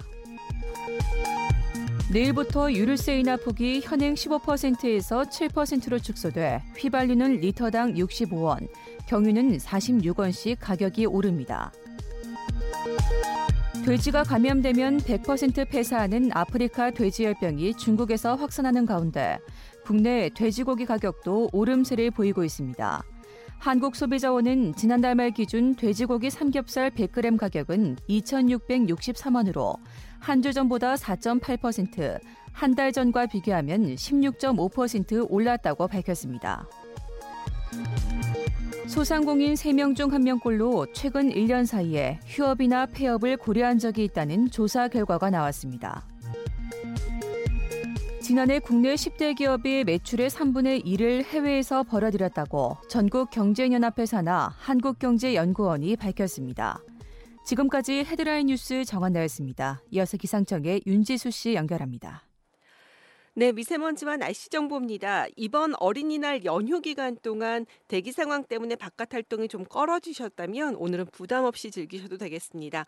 지금 초미세먼지는 대전과 충청북도 또 경남권을 제외하고 대부분 좋은 단계 또 나머지 지역도 보통 단계로 조, 괜찮은 편이고요.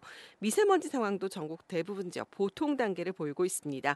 오늘은 이렇게 보통 단계를 보이겠지만 다만 지난 토요일 중국 쪽 북부 쪽에서 또 몽골 지역에서는 황사가 발원을 했는데요. 이 황사가 우리나라 상층을 통과할 것으로 보이고 그 일부가 우리나라 서해안 지방에 영향을 미칠 가능성이 있습니다. 이 정도만 염두에 두시고 앞으로 발표되는 기상 정보 귀를 기울이시는 것이 좋겠습니다. 내일도 미세먼지 상황은 전국적으로 보통 단계를 이어가겠습니다. 오늘은 절기상 2파인데요. 때일은 더위도 물러나고 오늘은 선선합니다. 바람이 조금 시원하게 느껴지기도 하는데 기온이 오른다면 서울과 부산은 20도 정도 광주, 대전, 대구는 21도가 되겠고 특히 동해안 지방은 어제보다도 10도 이상 기온이 떨어지는 곳이 있겠습니다. 내일 아침에는 대관령 영도를 비롯해 강원도 산간 지역을 중심으로 기온이 좀 더 떨어지면서 아침부터 까지 강원도 내륙 지역 서리의 가능성이 있을 만큼 기온 변화가 크다는 점도 염두에 두시는 것이 좋겠습니다. 한편 지금 중부 대부분 지방과 일부 전라남도, 경상도, 제주도 지역은 건조특보가 내려져 있는데요. 오늘은 우리나라가 대체로 맑은 날씨가 쭉 이어지고 경상도 지역만 대기 불안정 때문에 오후 들어 빗방울이 조금 떨어지겠습니다. 이후로도 비 소식이 드물어 당분간 건조함은 나날이 좀 더 심해지겠습니다. 지금 서울 기온은 18도, 습도는 17%입니다. 지금까지 미세먼지와 날씨 정보였습니다. 다음은 이 시각 교통 상황 알아보겠습니다. KBS 교통정보센터의 김민희 씨입니다. 네, 연휴의 마지막 날인 만큼 귀경 정체가 심한데요. 지금 요금소 기준으로 부산에서 서울까지는 6시간 30분, 대전에서는 3시간 20분, 목포에서 서서울 요금소까지는 5시간 10분 정도 걸리고 있습니다. 경부고속도로 서울 방면 정체는 모두 49km 구간인데요. 영동터널에서 청성 졸음쉼터 사이와 회덕분기점 일대로 정체되고 더 가서는 사고가 있었던 신탄진 부근부터 청주 휴게소까지 38km 구간에서 극심한 정체입니다. 이후로는 달래내고개부터 반포까지 더딘 흐름 이어지고 있습니다. 천안 논산간 고속도로 천안 쪽 정체는 모두 37km 구간인데요. 논산 분기점에서 선논산 사이와 더 가서는 정우터널에서 차량터널 부근까지 정체되고 이후로는 남풍세에서 남천안까지 더딘 흐름 이어지고 있습니다. 그 밖에 광주 원주간 고속도로 광주 쪽으로는 흥천이포부터 동곤지암까지 정체 심합니다. KBS 교통정보센터였습니다.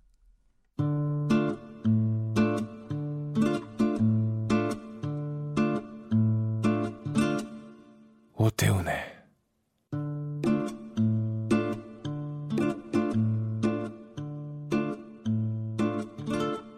시사본부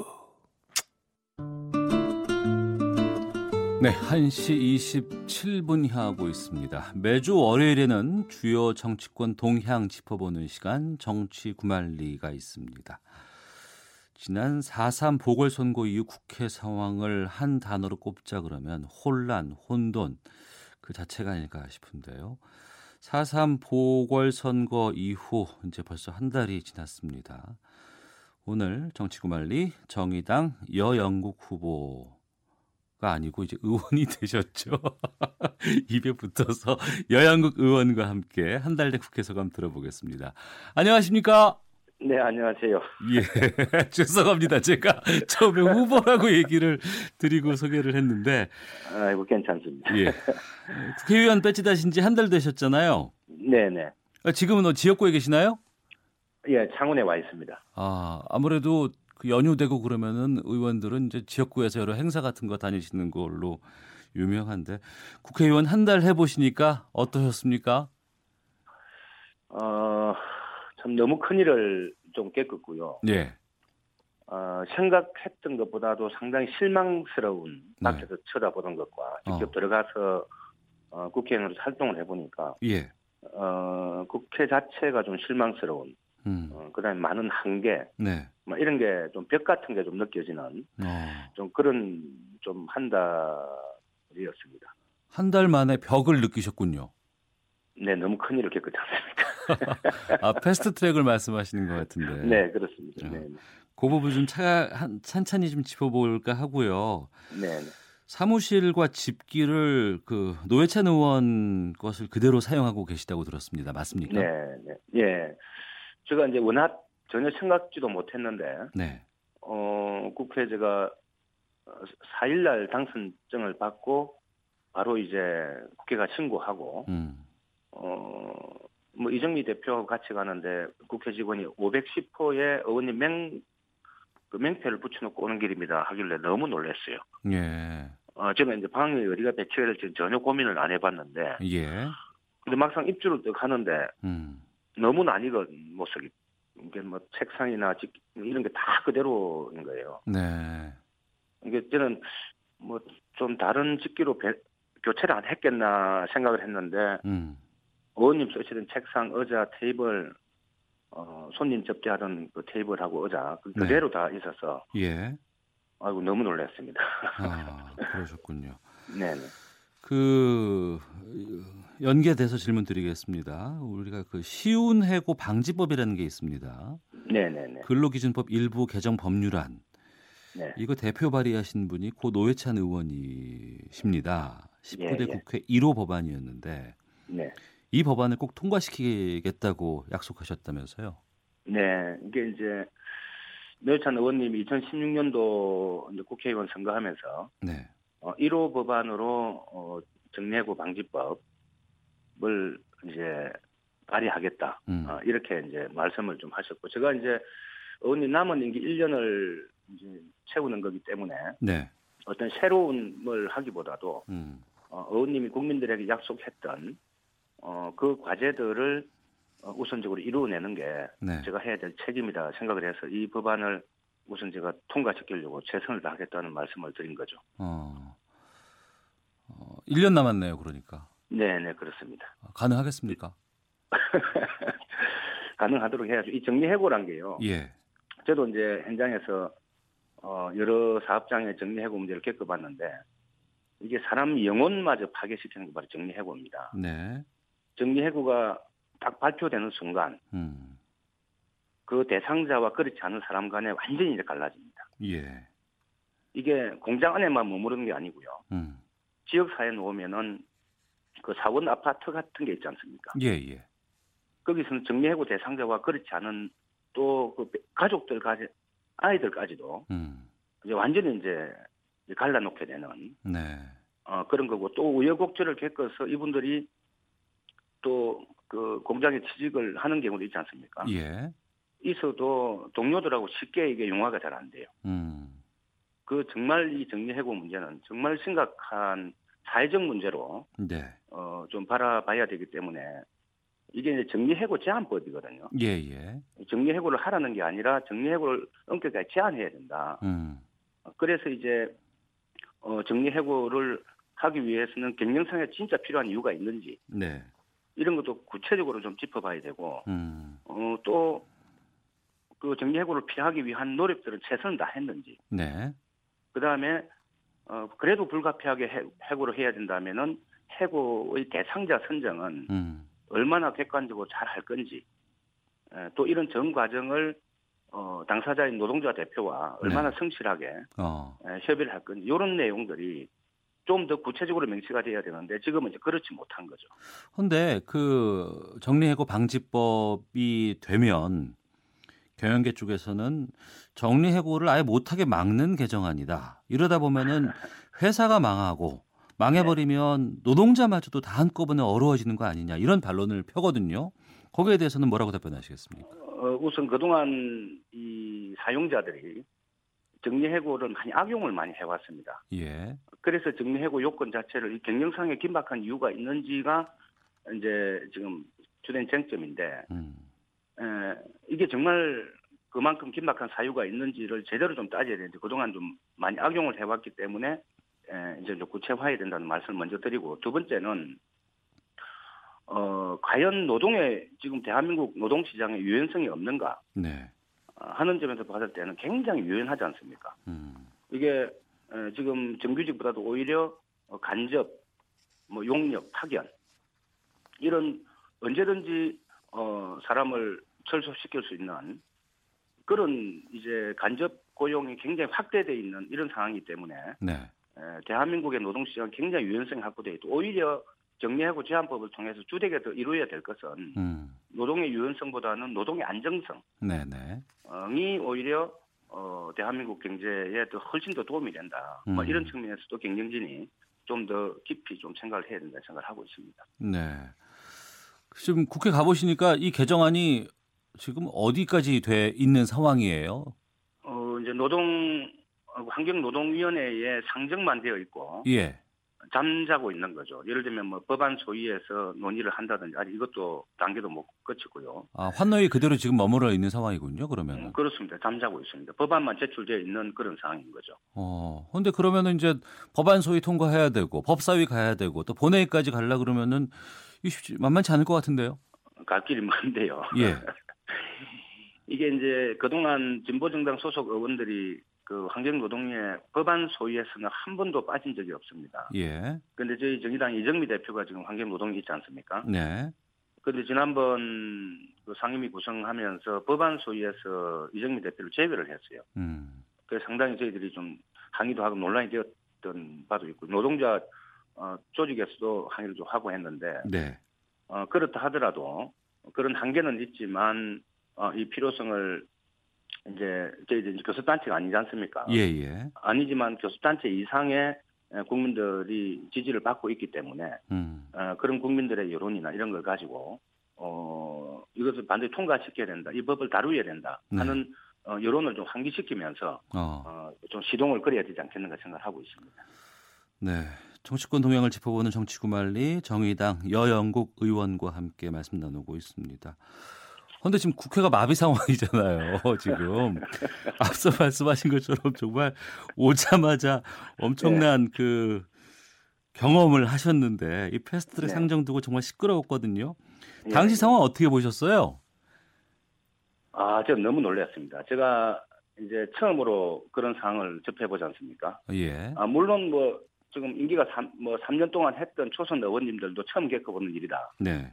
뭐 이렇게 했는데 저는 어 가면은 뭐 동료 이제 자유한국당 의원들이 어좀 항의 차원에서 네. 어 이걸 막지 않겠는가 이게 음. 국가 국회 선진화법이 있기 때문에 네, 네. 가볍게 생각을 했어요. 예. 어, 그런데 갔는데 이거는 웬걸 자유한국당 그 보좌진들 예. 의원들은 없고 보좌진들이 앞세워서 또 여성 그 보좌진들을 앞세워 가지고 음. 이걸 또 가로막고 오히려 이제 의원들을 밀어내고 예. 이거 보면서 너무 제가 놀랐습니다. 어. 어, 어 떻게 보좌진들이 국회의원의 에, 정상적인 입법 활동을 이렇게 방해할 수 있겠는가? 그 지난달 4월 26일 금요일 상황 말씀하시는 거네요. 그렇습니다. 예. 예. 너무 놀랐습니다. 그래서 어. 이번에 자유한국당 고발한 의원 명단에 포함되어 있더라고요. 아 제가요. 예, 예. 예, 그렇죠. 저는 이제 우리 심상정 의원이 정계특위장이었기 때문에 예. 주로 함께 에, 그 회의를 정상화시키기 위해서 노력하다가 음. 어, 의안과를 한번 올라갔어요. 네, 네. 의안과 올라갔는데 그 보니까 문이 세 개가 있는데 예. 어, 그래, 한 군데서 보니까 이 자유한국당 그 보좌진들이 나서가지고 맡고 있고, 물론 자유한국당 의원들은 뒤로 빠져 있고, 네. 그래서 그걸 뚫으려고 이래 가는데 오히려 그분들이 막 밀어내고 당기고 막 이러는 과정에 저희 당 부대표가 넘어졌어요. 네. 그래서 막 밀리는 과정에 밟힐까 봐서 음. 어막 이렇게 제지하고 하는 과정에서 저도 넘어질 뻔 하다가 계속 누군가 저를 잡아 당기길래 네. 좀 뿌리치는 과정에서 아마 좀 신체 접촉이 좀 있었던 것 같아요. 아, 그러면 그 자유한국당이 고발한 사건 그 내용은 제목이 뭐였어요? 글쎄요, 제가 살펴보진 않았는데 아마 폭력 아니겠나 싶습니다. 아, 그러시군요. 예. 거기에 대해서 정의당도 지금 자유한국당 의원 포함해서 보좌진 포함해서 한 40명 정도를 고발한 것으로 알고 있는데 네, 네. 지금 당의 입장은 취하는 없다 이런 상황입니까? 그렇습니다. 이번 같은 경우에는 예. 어, 특히 이제 자유한국당이 이게 그 사실 국회 선진화법을 만든 주체가 오히려 자유한국당이란 말이죠. 예. 어, 그리고 어, 그동안 이 요번에 통과하고 패스트 트랙으로 통과하고자 했던 그 두 개 법안 같은 경우도 네. 예를 들면은 선거법 개정 같은 경우는 지난 어, 12월 15일 날 나경원 대표가 큰 틀에서 합의를 한 상황이거든요. 네. 논의 자체를 아- 아예 안 하니까 음. 합의를 해놓고도 그러니까 이걸 지금 그 법안을 강제적으로라도 안건 상정을 해서 논의를 하자 네. 어, 하는 의미인데 어, 이것마저 틀어 막아버린 거죠. 음. 이 정- 얼마나 큰 충격이었습니까? 그래서 어, 그런 과정에서 어, 자유한국당의 어, 완전히 국회를 마비시키는 어, 그런 좀 헌정 파괴 네. 행위에 대해서는 절대로 용납해서는 안 된다. 어. 어, 이런 좀 입장입니다. 예. 앞에선 그런다고는 하지만 또 일부에서는 뭐 이런 얘기도 있습니다. 그러니까 국회가 정상화돼야 되는 상황인데 이게 안 되니까 네. 뭔가 돌파구를 어, 찾기 위한 방안 여러 가지 중에 하나로 좀 뭐 일부에서는 뭐 고소 고발 취하하고 뭐 이런 쪽으로 가야 된다라는 의견들이 있어요. 거기다가 이제 입법 기관인 국회의원들이 뭐 엄청나게 많은 숫자가 검찰에 불려가야 하는 상황이 네. 좋아 보이지 않는다 이런 지적도 있는데 그 부분에 대해서는 어떠신 입장인가요? 아니, 국민들은 조그만 잘못을 저질러도 네. 어, 구속이 되거나 처벌을 받습니다. 음. 아, 특히 입법기관에 있는 분들은 더욱더 엄격한 잣대를 좀 갖다 줘야 되고요. 네. 어, 자유한국당이 우리 국회를 그렇게 마비시키는 폭력적으로 불법적으로 그런 행위를 해놓고도 지금 하는 태도를 봐보십시오. 오히려 적반하장격으로 어, 저희들한테 오히려 사과를 요구하고 또 저희들도 그 고- 고발을 시키고 네. 어, 이런 행위를 볼때 저는 오히- 오히려 이후에 모든 문제의 책임은 음. 어, 예를 들면 아까 말씀하신 뭐, 고- 뭐 치아 문제라든지 혹여나 치아 문제 이런 게 어, 고리가 된다 손 치더라도 네.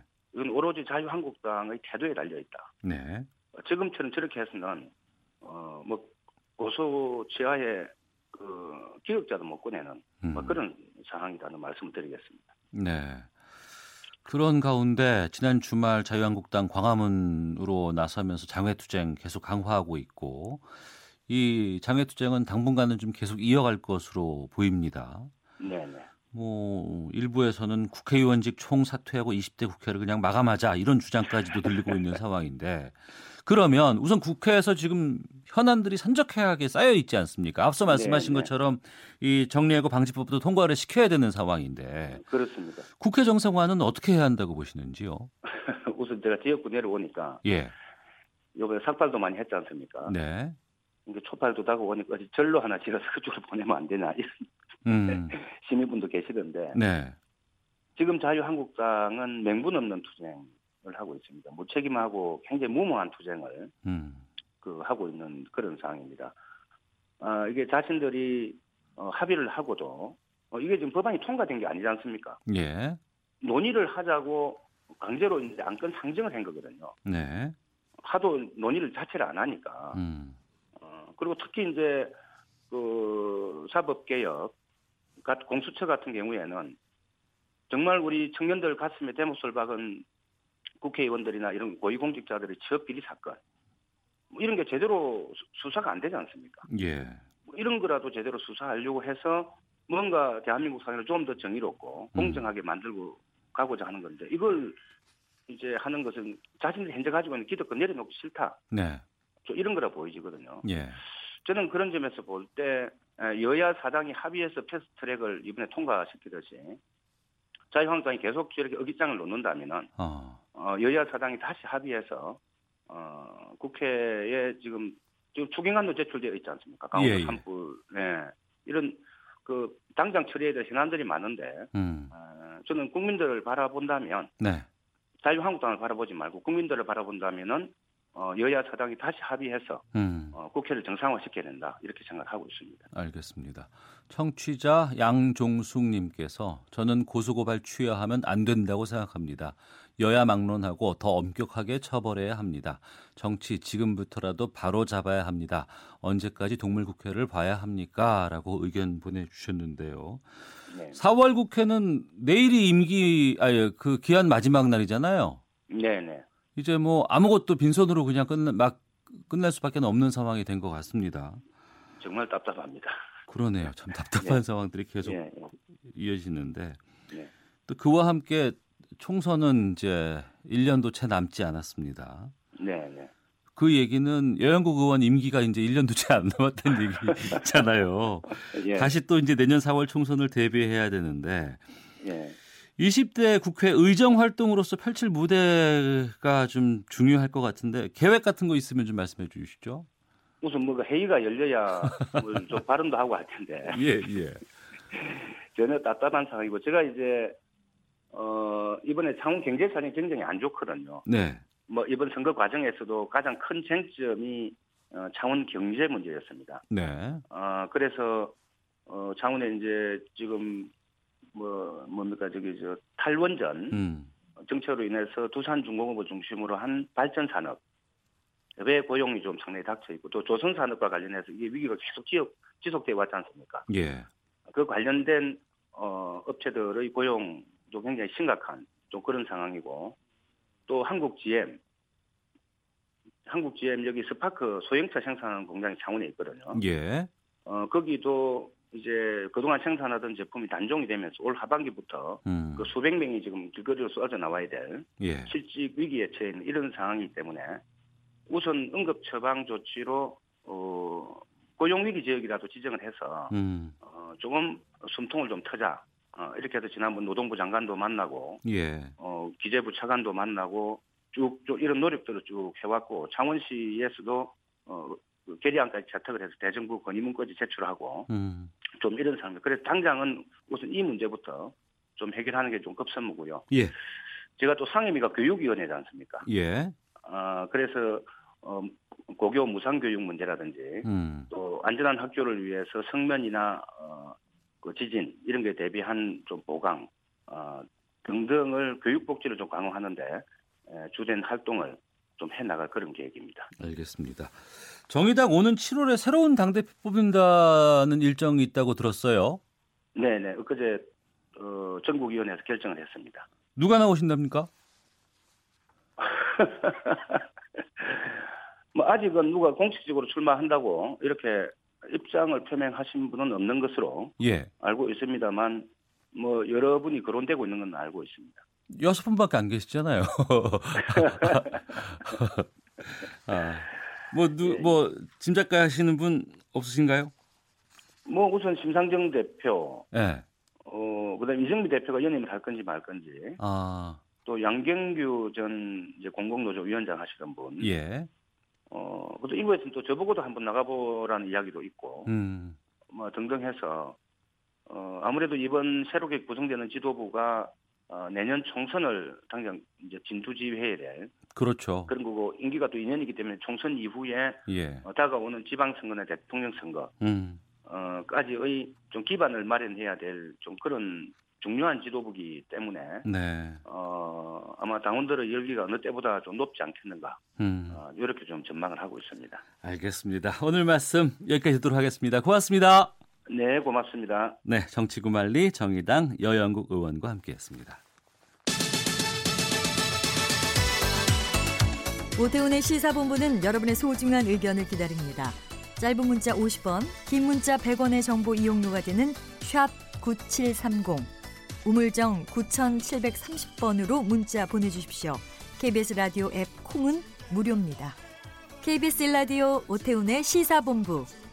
지금 여러분은 대한민국 라디오 유일의 점심 시사 프로그램을 듣고 계십니다. 네, 권용주의 차차차 시간입니다. 오토타임즈 권용주 편집장과 함께합니다. 어서 오세요. 네, 안녕하세요. 예, 오늘은 좀 심각한 얘기 좀 나눠볼까 네네. 합니다. 전국 노선버스 사업장 노동조합이 노동위원회에 쟁의 조정을 신청을 했고 어, 결렬되면 이게 다음 달 15일부터 총파업 있을 네네. 수도 있다고 합니다. 실제로 파업에 들어가면 이 규모가 얼마나 되는 거예요? 어, 서울, 부산, 인천, 대구, 광주, 울산, 뭐 경기, 전남, 충청남도 뭐 거의 전국의 버스 사업장이 해당이 되는 거고요. 그러니까 우리가 이제 뭐 인천 지역, 무슨 네, 뭐 예, 어디 예. 지역 이렇게만 해본 건 들어봤었지만 이렇게 전국 단위로 한꺼번에 네. 그래서 규모가 4만 명의 버스만 한 2만 대 정도 됩니다. 네. 그러니까 이제 이게 만약에 정말 운행이 안 된다. 음. 그러면 버스로 이동하는 모든 이동권은 그 순간 제약이 된다 이렇게 보시면 되죠. 네. 상당히 심각한 문제입니다. 어. 근데 이제 여러 가지 이 쟁의 조정에 대한 이유, 신청 이유가 주당 52시간 근로 시간 문제라고요? 뭐 이 얘기는 잘 아시잖아요. 네네. 지난해 주당 52시간 근로가 의무화됐는데 버스는 어, 막 적용을 하면 당장 그렇게 될 수가 없기 때문에 왜냐하면 운행 시간이라든가 음. 왜냐하면 이동하는 도중에 또 밀릴 수도 있잖아요. 정체 시간도 있고. 그렇죠. 딱 지키기 어려워서 어. 탄력 근무제 도입으로 1년 정도 유예를 해줬던 겁니다. 네. 근데 그게 오늘 7월 1일부터 완전히 적용이 되는 거예요. 유예가 끝나고. 예. 그래서 이제 노조는 주 5일 근무제가 도입되면 일하는 시간이 줄어드니까 임금이 줄잖아요. 음. 그러니까 그 부분을 보전해 달라라고 하는 거고요. 한 1인당 월급이 한 3, 40만 원 줄어든다는 거고. 그럼 당연히 퇴직금에도 영향을 미칠 수밖에 없잖아요. 그러니까 네. 그 부분을 어, 대책을 세워 달라라고 지금 얘기를 하는 겁니다. 음. 그러니까 주당 근로 시간 문제지만 정작 근본적인 거는 결국은 이제 임금 관련된 거네요. 그렇죠. 돈이죠. 어. 네, 그러니까 이제 버스는 요금을 누가 정하냐면 택시랑 마찬가지로 자치단체가 정합니다. 네. 그러니까 요금을 자치단체가 통제하고 주 52시간 근무가 도입이 되면 추가로 버스를 운행할 기사가 필요할 거 아니에요. 네. 근데 일단 기사가 전국적으로 얼마가 부족하냐면 13,000명이 부족합니다. 아, 많이 부족하네요. 어마어마하게 부족해요. 그리고 어. 근데 이 말은 대형 면허를 보유하고 버스 운전하려는 사람이 없다는 거지 않습니까? 네. 그리고 이제 일부 지역 시내버스는 적자분을 자치단체가 보전해주는 준공영제로 운영을 한단 말이죠. 예. 그러다 보니까 상대적으로 급여가 좀 높습니다. 어. 그러니까 지금 버스 기사 부족하죠. 준공영제 일부 지역은 급여가 괜찮죠. 그러니까 음. 급여가 적은 시도의 버스 기사님들이 음. 급여가 많은 쪽으로 또 이동을 해요. 그렇죠. 예. 당연하죠. 예. 그러니까 마을 버스 기사가 또 부족을 해집니다. 어. 지금 이런 도미노 현상들이 계속 벌어지고 있는 거예요. 이게 네. 이제 결국 나중에 국민의 이동권을 어쩔 수 없이 제약할 수밖에 없다 이런 음. 얘기 나오는 거죠. 여기에 대해서 버스 사업자 쪽은 어때요? 적자가 나기 때문에 준공영제로 그러니까요. 자치단체가 비용을 손실 보전해주고 있잖아요. 예. 그나마 이제 그런 쪽은 좀 나은데 준공영제를 안 하는 곳도 상당히 많습니다. 준공영제를 한 지역보다 네. 안 하는 지역이 더 많아요. 아, 그래요? 예, 그러다 보니까 어, 버스 사업자는 늘어나는 비용 감당할 능력이 없다. 음. 그러니까 비용 상승이 되면 적자가 나면은 결국은 노선을 접을 수밖에 없다는 거죠. 네. 근데 버스 사업의 공공성을 무시할 수는 없겠죠. 그럽니다. 그러니까 맞습니다. 함부로 노선 접을 수가 없으니 어. 이게 유일한 길이 결국은 요금 올리자는 겁니다. 예. 아, 근데 요금을 올리가 아니면은 운행 대수, 어. 배차를 줄이는 거죠. 예. 그런데 배차를 줄이면 어쩔 수 없이 가장 저렴한 교통수단 버스를 이용할 수밖에 없는 사람이 불편을 겪을 수밖에 없게 되는 거죠. 어. 근데 이 주당 52시간 근로 의무화된 것은 지난해였고 네네. 또 이제 유예시킨 것도 있었고 그러면은 곧 7월 1일까지는 무언가를 조치를 해야 된다는 건 다 알고 있던 거 아니겠습니까? 다 알고 있었죠. 네. 정부가 버스 업종을 특례 제외업종으로 바꾼 지난해부터 모두 알고 있었습니다. 이런 문제 나올 거. 네. 저도 뭐 라디오에서 몇 번 얘기했었고요. 그런데 그 사이에 아무도 대책을 세우는 노력을 하지 않았던 거죠. 왜냐하면 음. 자치단체는 이게 결국 버스 요금 인상하고 직결되는 거 아니겠습니까? 네. 그러니까 시민들의 불만이 나올 수 있다는 겁니다. 음. 굳이 드러내지 않으려고 했던 거죠. 어. 버스 사업자는 지원이 없으면 배차를 줄이거나 노선을 포기하는 방식을 염두에 둔 겁니다. 네. 노조는 근로시간 줄었을 때 임금이 줄어드는 거를 우려했던 거고요. 음. 결국 노조와 회사, 지자체는 물론 중앙정부가 모두 해결 방안을 찾아야 되는데 네. 워낙 민감한 문제이다 보니까 음. 지금까지 그건 나중에 천천히 얘기합시다. 굳이 뭐 지금 민감한 문제 꺼내서 얘기해봐야 우리 갈등만 일어나지 않습니까? 좀, 좀 이렇게 뒤로 밀어놨던 거예요. 그러니까 어. 나몰라라 하고 있다가 이제는 문제가 수면 위로 올라와 버린 거죠. 착착 시간은 지금 다가왔고 그렇죠. 올 때까지 미룰 때까지 미뤘다가 더 이상 미룰 수 없으니까 지금 이 사태가 벌어지는 것 같은데. 그렇죠. 그러면 다 동상이몽이지만 네. 그나마 좀 할 수 있는 게 앞서 말씀하신 것처럼 그 버스 준 공영제 네. 이걸 좀 확대하면 좀 해법이 나오지 않을까 싶은데. 국토부가 그렇게 이제 하겠다는 겁니다. 예. 그런데 여기에는 반드시 이제 세금 투입이 전제가 된다라는 거죠. 예. 그 버스 준 공영제라는 게 2004년에 서울시에 처음 도입이 됐던 건데 지금 어느 정도 들어가냐면 서울시가 연간 한 2,200억 원 정도 들어가고요. 네. 인천시도 한 1,200억 원 정도 음. 어, 지원합니다. 손실만 보전하니까 이름이 준 공영제고 네. 이걸 자치단체가 직접 운영하면 이제 공영제가 되는 거겠죠. 음. 그런데 이제 세금을 투입해서 버스 운영을 유지하는 게 맞느냐? 네. 아니면 이용자가 줄어드는 만큼 운행도 줄이는 게 맞느냐? 지금 이 부분이 갈등하는 것도 있습니다. 이용자가 줄어드는 만큼이라고 하셨는데 네. 버스 이용자가 많이 줄었어요? 해마다 줄어들고 있습니다. 어. 그러니까 서울시에 따르면 2014년 하루 평균 버스 이용자가 579만 명이었는데 2016년에 549만 명으로 줄었고요. 예. 그럼 누가 증가하냐면 지하철이 지하철? 증가합니다. 아, 예, 예, 예. 그래서 사람들이 많이 이용하는 노선으로 변경하는 방안도 얘기가 나오는 게 음. 어, 왜냐하면 노선의 이용자가 적으면 네. 계속 적자가 나니까 음. 좀 적으면 그쪽을 좀 빠지고 네. 많은 쪽으로 노선을 바꾸자라고 하면 그러면 조금 떨어진 외곽에 사는 사람들이 불편을 겪게 되잖아요. 그렇죠. 예. 네. 그런데 버스 이용자는 앞으로도 계속 떨어진다는 겁니다. 음. 우리가 자가용 보급률이 이미 대당 2.27명에 달할 정도로 넉넉해요.